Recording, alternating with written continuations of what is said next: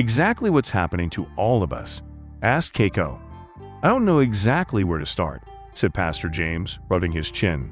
For the past hour or so, he had been praying for clarity and the reason for similar visions between him and Bart. Not everything was completely clear, but what he was beginning to consider was generating fear in his heart. He looked at Keiko again. She was so ready to understand what was going on. She wanted some kind of anchor to help her bridge the gap between science and religion, fact and faith, the physical and spiritual. He prayed he could make her understand. You remember what Bart said about his vision and how he interpreted it, with the horrible outcome of his followers committing mass suicide? Well, I had the same exact vision the other day. Keiko tensed and caught herself from pulling back from the pastor. She knew the results of the first nut and wondered if the pastor's prolonged exposure to him was contagious. Seeing her slight reaction, Pastor James smiled. "Don't worry, Bart and I are cut from two different cloths." He then went into detail explaining his vision, how he explained it to Bart, who wasn't completely forthcoming in what he saw to anyone, and how Bart was shocked to see another person with the same exact vision, but with a different outcome. One was dark, while the other focused on precaution and the hope of prevention. "He must have mentioned this to you before, you just don't remember," said Keiko. Pastor James shook his head. "No, I'm sorry, but he didn't." Bart took it upon himself as being the only enlightened person to receive this message. He feared most wouldn't understand and carried the burden himself. This can't be explained through science. This is a spiritual matter. Keiko closed her eyes and breathed deeply. "So what you're insinuating is your friend, for the first time, experienced doubt in what he did, that he got it wrong somehow and persuaded many to prematurely end their lives. And he finally felt the weight of his actions, and this caused his seizure." Pastor James shrugged. "I don't know. He did seem rather upset." "Fine, that I can understand. Now tell me how all of this affects us all. You said that earlier." Pastor James knew he was dancing around answering this question. How could he convince someone of something he too was having doubts about? "It goes back to what you believe in. Are you really asking this question with an open mind, or are you still inflexible in your beliefs?" Keiko shrugged. "Pastor, just tell me. I'll deal with all that later when you're done." "Well, the truth is, I'm not entirely sure. There are many things happening all around us we just don't fully understand. We may get a partial understanding, a glimpse, or even a partial truth. Or, all of a sudden, the answer may just come upon us. Here's what I know. Two men had the same exact vision, however, the meaning and understanding for each were totally different. Where did these visions come from? If you're Bart, then it was the connection he made through his symbiotic relationship I mentioned to you some time ago. If it's me, then it's from God himself. Now the question is, if it came from God, did he send me the same vision? And somehow the interpretation got mixed up. But then why would God send Bart this vision if he wasn't really following him?" Keiko realized the pastor was really torn and that this was what he was fervently praying about. The pastor shook his head. "But this I do know. When something so traumatic is about to happen, there has been evidence of many people having dreams and visions, glimpses of the future of this particular event. I've heard of many people having dreams and visions of the catastrophes of 9/11. Some saw the burning of buildings, others heard the voices of thousands screaming, and others of airplanes flying into buildings. Now these people all came from different backgrounds. Some were from totally different religions, some not religious at all, and others from the other side of the globe. It was as if a horrible event reached back in time, and those sensitive to hear and see received the message. Can this be explained? There are many theories and thoughts on this matter, but nothing concrete, only supposition. But one can't deny the fact that people all over experience something they later realize was the horrific catastrophe of 9/11. Keiko felt a chill as she considered what was being suggested and presented to her. She vaguely remembered this being mentioned quietly around the office right after the event, but dismissed it as idle chatter. Never once did she take it seriously or had it presented to her in such a compelling way. "But this I do believe," the pastor continued. "A vision is of things to come. But you may say if there's no way of stopping something from coming, then why the vision? I believe a vision is to prepare us for what is to come and can also be a warning. A warning, when heeded, can help us either cope with an upcoming situation or maybe help us prevent an event from occurring." Come on, you really think the end of the world is coming as you and the prophet saw? She interrupted. I mean, well, no one can know the future. Pastor James smiled. And now you know what I struggle with and pray about. If this indeed is something horrible to come, then it doesn't just affect me and Bart, but everyone. Agent Carter. Everyone and everything is at risk. Do we believe it? Do we dismiss it? Do we file it away as something unexplainable? Or do we investigate it? And if the crumbs lead to something substantial, do we do something about it? Keiko remained silent. This was more than she expected. She could easily dismiss all of this by just saying Pastor James must have forgotten Bart mentioning his vision in detail to him, and the difference in their interpretations was a reflection of their different beliefs. It was the perfect logical explanation, making the most sense, but this time her gut instinct ruled. I believe you, she mumbled slowly. With eyes staring directly ahead at the altar, she realized she was about to plunge into uncharted territory with the next words coming out of her mouth. So, what do we do now? For the first time since the conversation started, Pastor James exhibited a perplexed expression on his face. I've no idea. I'm just a pastor of a church. You're the FBI agent. I was hoping you'd know. As Brooke watched the last of the Fletcher's belongings being loaded onto the Federal Express cargo jet, she texted Keiko to expect the items in a few hours. As far as everyone knew, all of the items were going back to the DC office. However, on pure instinct, she felt motivated to send them to Keiko in North Dakota. Despite any future repercussions it might cause, she knew she had to get the items out of South Carolina and away from Martin's hands. What now? Asked Joseph, after Brooke opened the car door and sat down next to him. The famous Brooke smile flashed before him, again nearly melting his heart. First, let's get something to eat. I'm starving. After that, let's start questioning the neighbors. Joseph closed his eyes as if regretting what he had to say. I was told to keep an eye on you but not to help. After we eat, you're on your own. I'll be tailing you secretly, of course. Of course? Just like a guardian angel overseeing his charge. No, nothing like that. If you get into trouble, I can't help you, he said. Well, what kind of trouble can I get into in that neighborhood? It's like way upscale, you know, she said, with an intentional valley girl accent. The same kind of trouble the Fletchers got into, Joseph said seriously. Good point. I'll keep my eyes open. Brooke slapped his arm hard. Can we go? I'm still hungry, you know. Later that day, Brooke left the last house on the list of neighbors close to the Fletcher's home, sat down in her rented car, and carefully went over the interviews she conducted that night. Every person seemed to confirm what Joseph had told her before. A dirty, maybe white, van was seen outside the home, was later pulled into the garage overnight, and then seen to leave just minutes before the explosion. Coincidence? She didn't think so. There had to be a connection between the van, the Fletchers, and the missing maid. However, nothing she heard tonight shed any light on the investigation. It just confirmed that the local law enforcement was suppressing the fact that the explosion might not have been accidental. They probably came to the same dead end about the van and just wanted closure, not desiring public knowledge of a murderous element running about. She put that little fact in her report and let someone else worry about it. Her main concern was to make her investigation as thorough as possible. Her last visit tonight was to the missing maid's elderly sister. Joseph had earlier informed Brooke that the sister ceaselessly called the police department, obviously anxious over her sister's unresolved absence.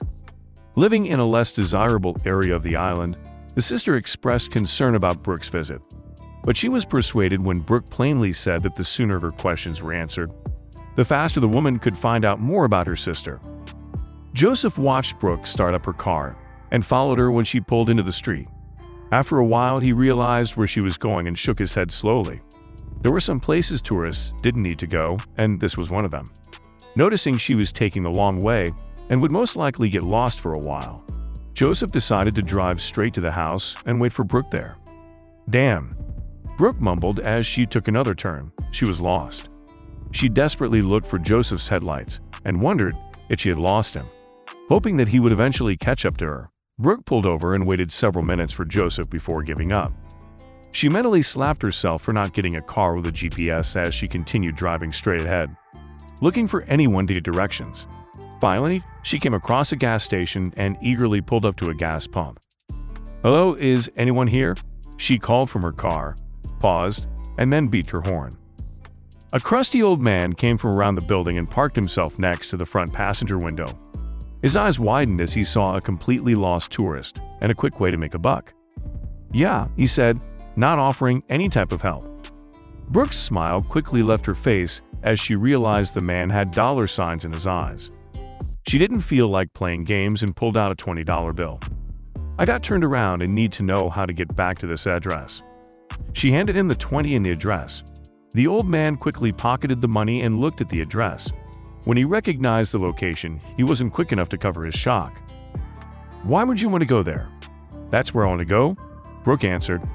The man paused a long time before responding. "There are safer places to buy your drugs." Brooke breathed deeply and then gave the man another $20, not willing to reveal that she was an FBI agent. "I really need to get there."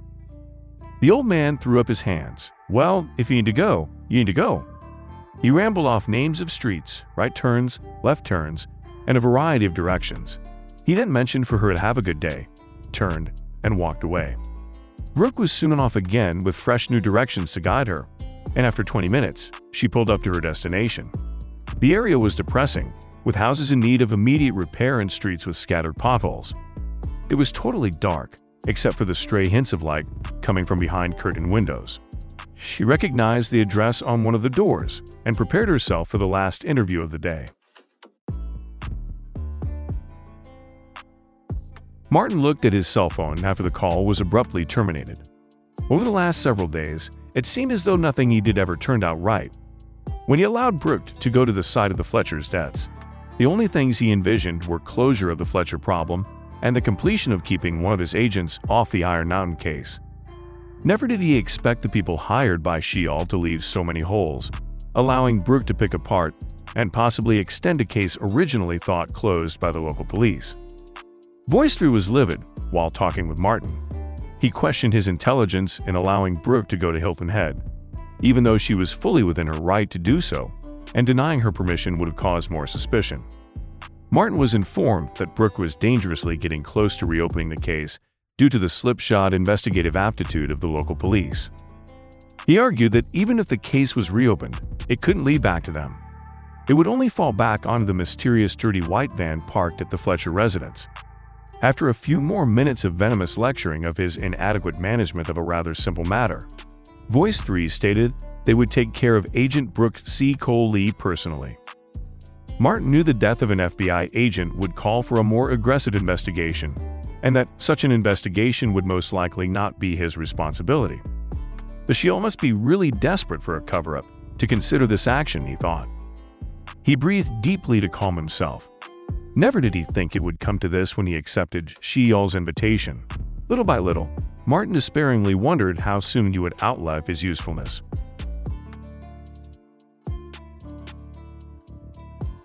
Brooke's interview with the maid's sister was uneventful. The poor woman was distraught over her sister's absence and feared her remains were somehow mixed up with the debris from the Fletcher house. Brooke obtained no new leads on the maid since the sister hadn't seen her for days before the incident. Brooke feared the maid might have met a horrible end, but she never voiced her concerns. Instead, she stated that either the FBI or the local police would contact her immediately as soon as they knew more. Leaving the house, she checked her watch. 1 hour had passed since she first started talking to the maid's sister. It was late, she was tired, and she wanted nothing more than just to relax in bed. Brooke glanced for Joseph's car and saw it parked 1 block down the street. She failed to notice he was battling his eyelids to stay awake. When she turned to walk to her car, she just made out a figure darting around the corner. It could have been anything, but she decided to keep alert as she approached her car. Once in the car, she relaxed and proceeded to the bed and breakfast house to relax before calling it a night. While driving, she continued to check her rearview mirror for Joseph's familiar headlights. He didn't disappoint, keeping a constant 5-car distance between them. The traffic was starting to pick up as she started to enter the more popular areas of the island, when Brooke noticed a red light appear on her dashboard. It was the brake lights. She tested the brakes and felt no response in the car. The car wasn't slowing, and she happened to be on a slow decline. She immediately tried to pull the emergency brake, and it too had no effect on the car. Losing power, the car quickly pulled to the left, directly toward oncoming traffic and a truck. Brooke immediately knew she couldn't jump out the door, or she'd be lying right in front of oncoming traffic. Nor did she have enough time to make it to the passenger side. She braced for the crash, the sickening impact, the deploying of the airbag, and the brief sensation of pain happened all too quickly before she blacked out. Keiko looked at the text from Brooke. It said to take a look at Fletcher's items and then ship them to DC. She also texted she didn't have a chance to look at them and would value her input. Figuring the reason why Brooke went around Martin would reveal itself in time, Keiko refocused on her present situation. She and Pastor James went their separate ways, with neither knowing what action to take.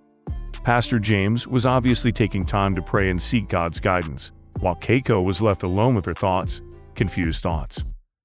It was already late in the evening as Keiko's confusion faded to an unsettling slumber in her bed.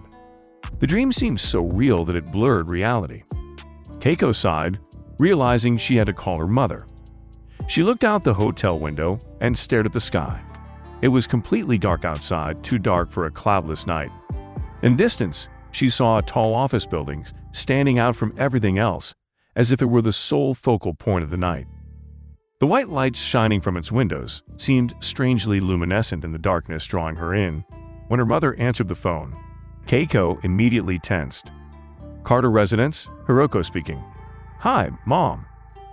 Keiko, thank goodness you called. It is always good to hear from my little girl, my adored plum blossom child. Yeah. Keiko hated how her mother always tended to remind her of the meaning of her middle name, Yumeko, as if it had some significance on who she was. Is everything all right? She asked, already knowing the answer. Oh, everything's fine here. How are you doing? I was just thinking about you when you called. As Hiroko continued talking, Keiko stared in amazement as all the lights in the office building slowly became an iridescent, sickly yellow. Well, you see, it's like this, her mother continued. Your brother Maceo called me and told me about your conversation with him.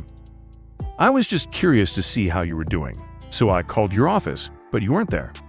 I happened to talk to your supervisor, Agent Martin. Is he married? He seems like a nice young man.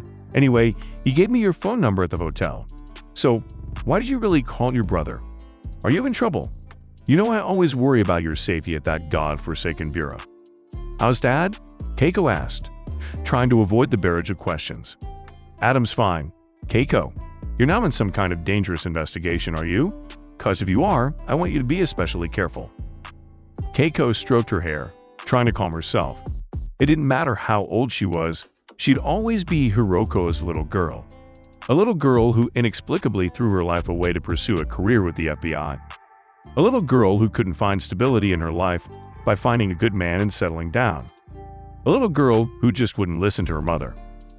Agonizing minutes passed by as Keiko listened to her mother ramble on about her moving back to the West Coast to find a suitable husband and how she had several promising prospects to choose from. If she needed any help, of course.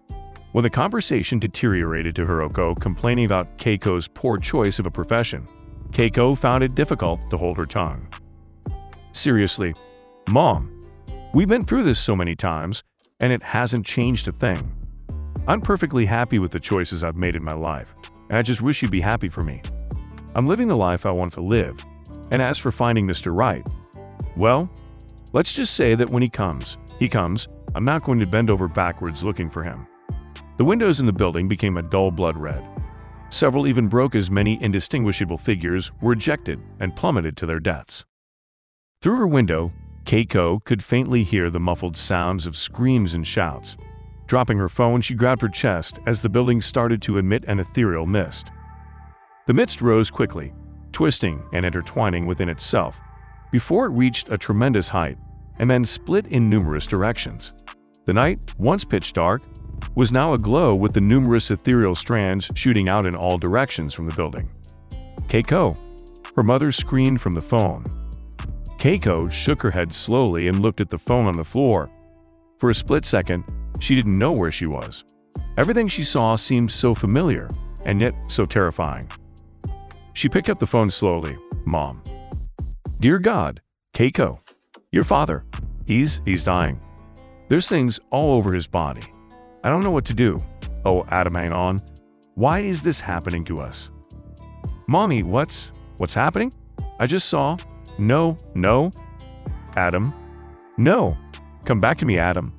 Dear God, it's happening everywhere. Everyone. My arm's eye. Got it too. Monty, Keiko screamed. What's happening? What's going on? Why, Keiko? Why couldn't you stop this? You had a chance to stop all this, and now everyone's dead because of you. Couldn't you see with your education and current position, you're the right person in time to stop this, but you didn't. And because of that, everyone's dead. When the phone connection abruptly died, Keiko looked at the phone and dropped it once again to the floor. When she looked out the window, there was death scattered everywhere. It was a horrifying scene. Then, from the death and decay, 3 men rose from among the bodies and stared directly at her, smiling. "It's not my fault," she mumbled, as tears started to freely fall. She focused on the 3 men. "It's not my fault," she screamed. The last thing she heard was maniacal laughs from the 3.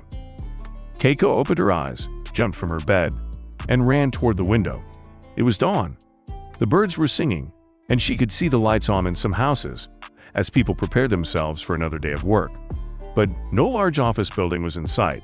It was all just a dream. Or was it? "It's not my fault," she mumbled, still crying.